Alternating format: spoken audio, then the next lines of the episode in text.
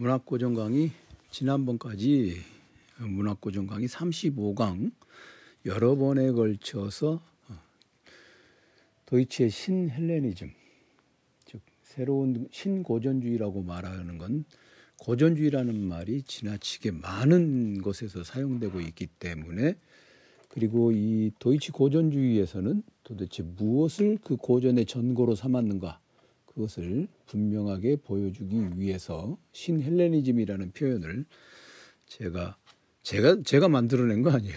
제가 그걸 그렇게까지 열심히 연구한 사람은 아니고 어, 이야기하는 것이 적당하다고 봤습니다. 그런데 괴테는 고전주의 빈켈만에 대한 굉장한 그 경외감이 있었고 그를 찬양하였지만 동시에 동시에 괴테가 살아간 시대는 모든 사람들이 행동으로서 또는 자유로운 의지로서 뭔가를 세계를 만들어 보고자 하는 그런 욕구가 굉장히 강했죠. 그런 것들을 묶어서 낭만주의다 이렇게 말할 수 있습니다. 어, 프레드릭 바이저의 책 세계를 낭만화하라 낭만주의의 명령 그 책, 그 책이 세계를 낭만화한다라는 게 어, 여러 차례 말씀드린 것처럼 낭만이라고 하는 것은 사실 적극적인 규정은 아니에요. 낭만이라고 하는 건 고전이라고 하는 것은 이렇게 이렇게 이렇게 하는 게 고전이야라고 하는 규칙이 있지만 낭만은 그렇게 안 하는 게 안 하는 게 낭만입니다. 뭔가를 적 안 하는 게 그러니까 소극적으로는 뭔가를 안 한다 이게 낭만이지만 조금 더 파고 들어가 보면 이제 그 안에서도 어떻게 하는 게 낭만이다가 생겨날 수 있겠죠. 그런데 어떤 규정을 그 안에다가 부여하면 동시에 그게 이제 고전이 돼 버리거든요. 그렇겠죠. 뭘 해야 한다 하면 그 해야 한다는 것이 규칙이 되고 그러면 낭만에 거슬리는 일이 되잖아요. 그러면 낭만이라고 하는 것은 끊임없는 끊임없는 부정과 행동과 운동과 연속의 과정이 될 수 있겠죠. 운동과 부정과 행동의 연속 과정이 될 수 있겠죠. 그래서 어떻게 보면은 청년기에 그 자신의 모든 그런 작업을 마무리한 마무리하면서 마무리하면서 내놓은 해결이 해결 해결이 내놓은 저작이 정신현상학인데 정신현상학에서 사용되고 있는 변증법이라고 하는 말은 그냥 모험이에요. 절망과 회의의 길을 가는 모험. 끝이 어떻게 될지는 모르겠다. 물론 마지막에 보면 어, 절대적 알미라고 하는 것으로 귀결이 됩니다. 귀결이 돼요.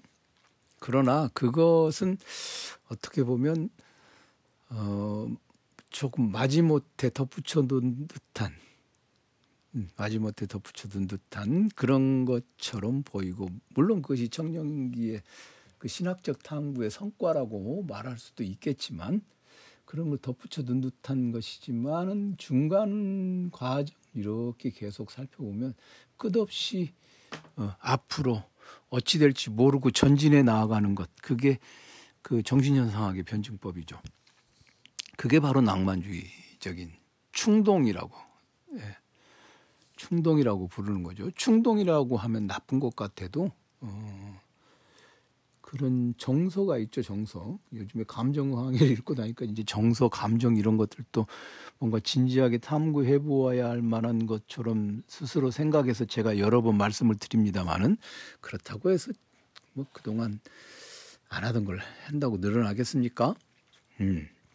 그것에 비하면 이제 니른베르크 김나지움에 있을 때 논리학을 쓰고 논리학은 논리학은 말 그대로 존재론이죠. 아리스토텔레스적인 형이상학을 의도한 것이고 그리고 나서 어 엔치클로페디 철학적 학문의 백과사전 그 이른바 엔치클로페디라고 약칭해서 부르는 그런 걸 하면서 해겔이 하이델베르그 대학으로 가고 베를린 대학으로 가면서부터는 정신현상학적인 그런 것들을 놓아버렸죠. 놓아버렸죠. 이거 이런 해결의 학의 해결 학의 전개 과정에 대해서는 조만간 제가 어디선가 한번 떠들 생각이긴 합니다. 그것을 시작으로 해서 해결의 전반적인 것에 대해서는 그런데 해결도 그러니까 그 정신현상학을 쓰던 단계쯤까지는 낭만주의 로만티크의 그 영향권 아래 영향권이라기는 조금 심한 표현이 적당치 않고 자석 자석의 힘이 미치는 영향 영향권 범위 그 자장권이라고 그런 말을 쓰잖아요 자장 짜장권이 아니라 자장권 그런 걸 쓰는데 어, 괴테만큼은 아니죠 음, 괴테만큼은 이렇게 저 괴테는 나이 들어서 파우스트까지도 이렇게 낭만주의 로만티크를 보여주잖아요. 해결은 잠깐 청년기에 그러고 말았죠. 철학자들은 낭만 로만틱의 일탈을 저지르기에는 그들이 체계 수립에 대한 욕구가 굉장히 강한 사람들이에요.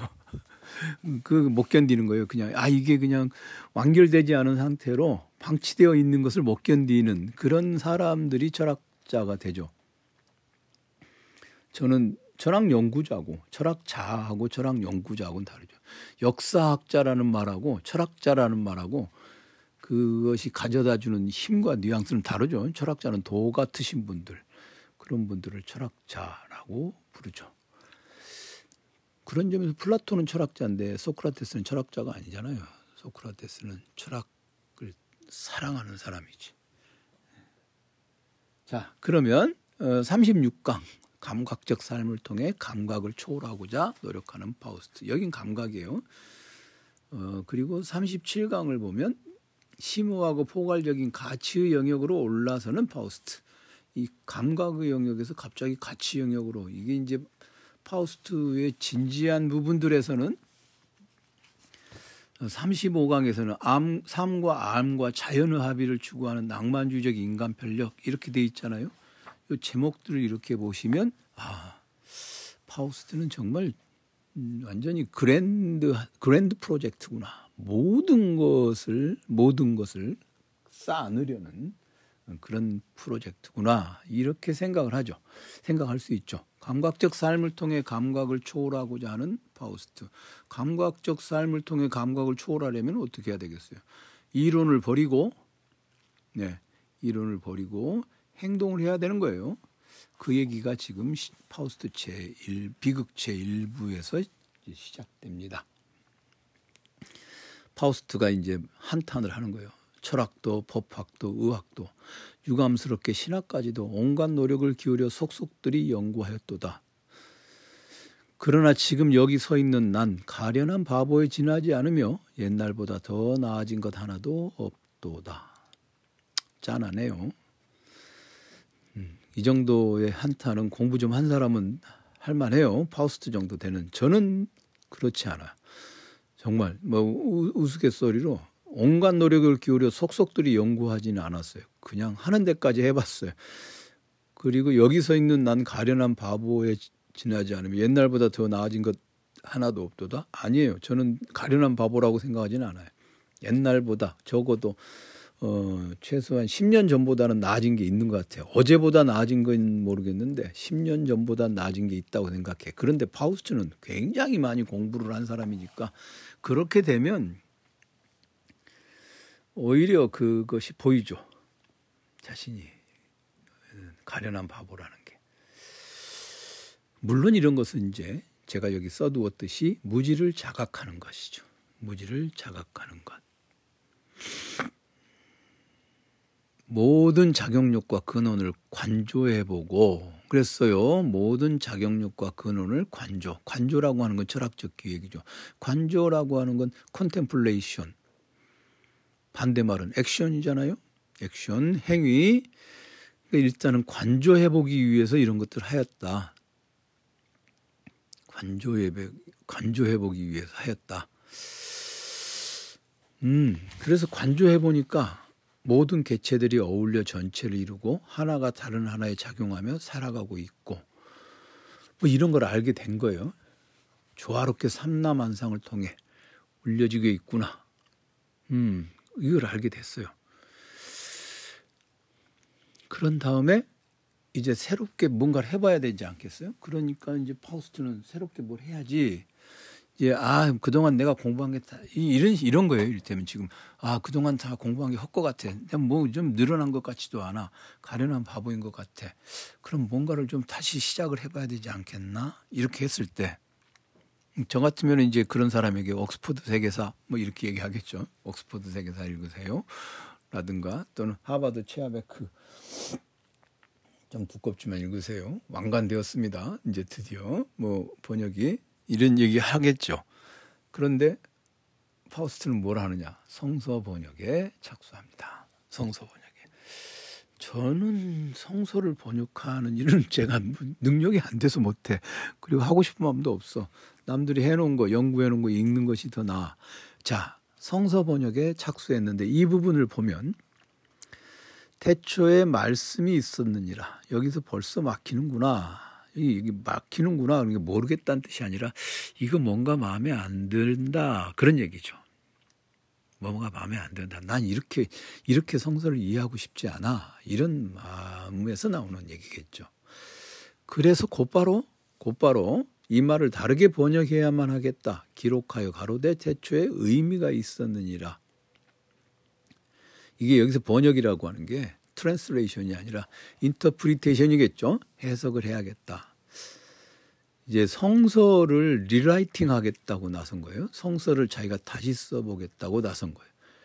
그러더니 만물을 작용시키고 창조하는 것이 과연 의미란 말인가? 의미란 말인가? 아, 의미가 아니구나. 이렇게 기록되어야 할지니 태초에 힘이 있었느니라. 힘이라고 얘기를 했어요. 이거는 뭐냐 의미 의미까지 말씀과 의미 이건 관조에서 관조라고 하는 것에서 나오는 것일 텐데 여기서 여기서 태초에 힘이 있었느니라 그러다가 갑자기 좋은 생각이 떠올라 깊은 마음으로 기록하느니 태초에 행위가 있었느니라 이렇게 갔습니다. 그럼 요거는 성서를 해석하는 관점을 행위로 귀결시킨 거죠. 말씀이 태초에 말씀이 있었느니라 이거는 single quo double quotation 안에 들어 있어요. 이건 성서에 기록된 그대로예요. 성서에 쓰여진 그대로. 그 다음에 그것을 1228행에서 1237행 사이에서 의미로 해석하기도 하고 힘으로 해석하기도 하고 행위로 해석하기도 하면서 쭉 이어져 가죠. 이거는 이제 어 파우스트의 해석, 괴테의 해석이죠. 파우스트 해석이라기보단 괴테의 해석이죠. 음, 괴테가 이렇게 어, 성서를 이해하고자 하는 그런 것으로. 그럼 요것이 바로 이제 일반적으로는 어, 성서의 첫 구절을 태초에 말씀이 있었다.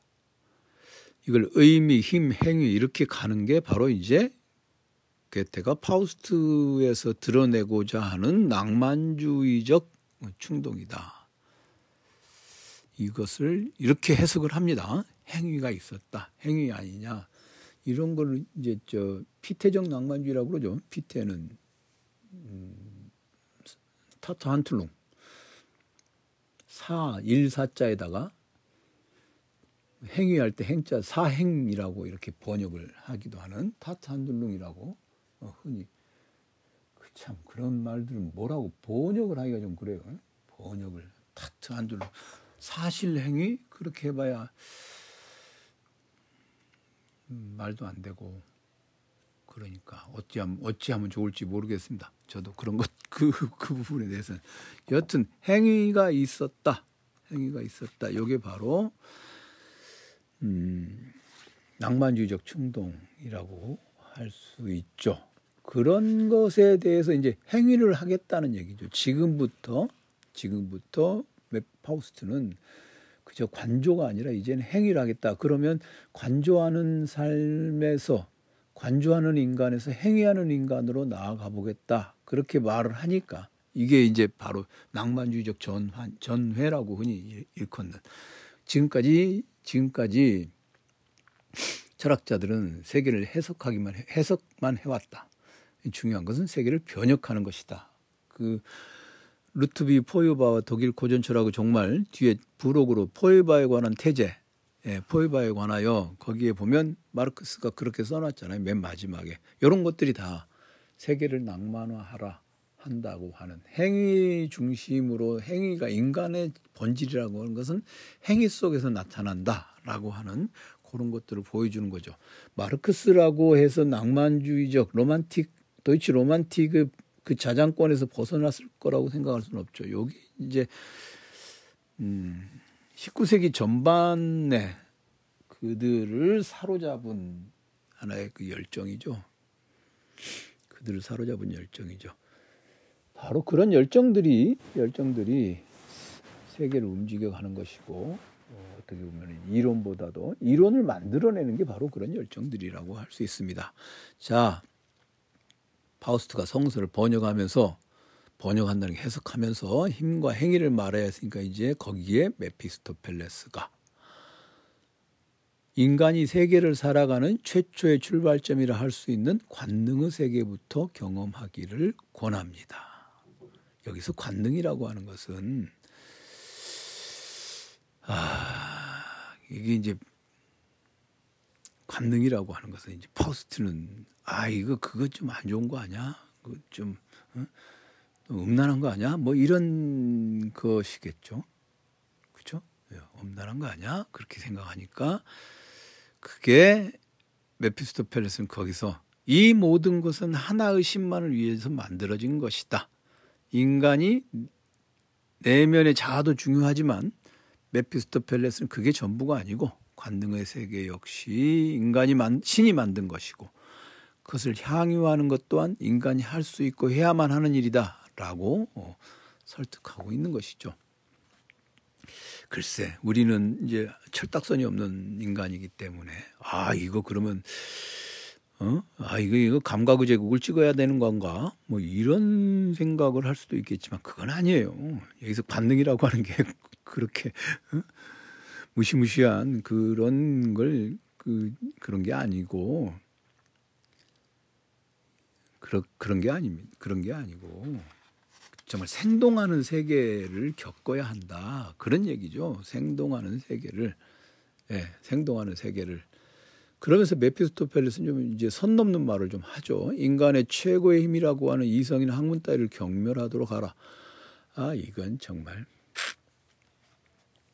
이거 저 제가 이 파우스트를 제가 언젠가 말씀드린 적이 있을 거예요. 파우스트는 어 읽은 적이 없어요. 그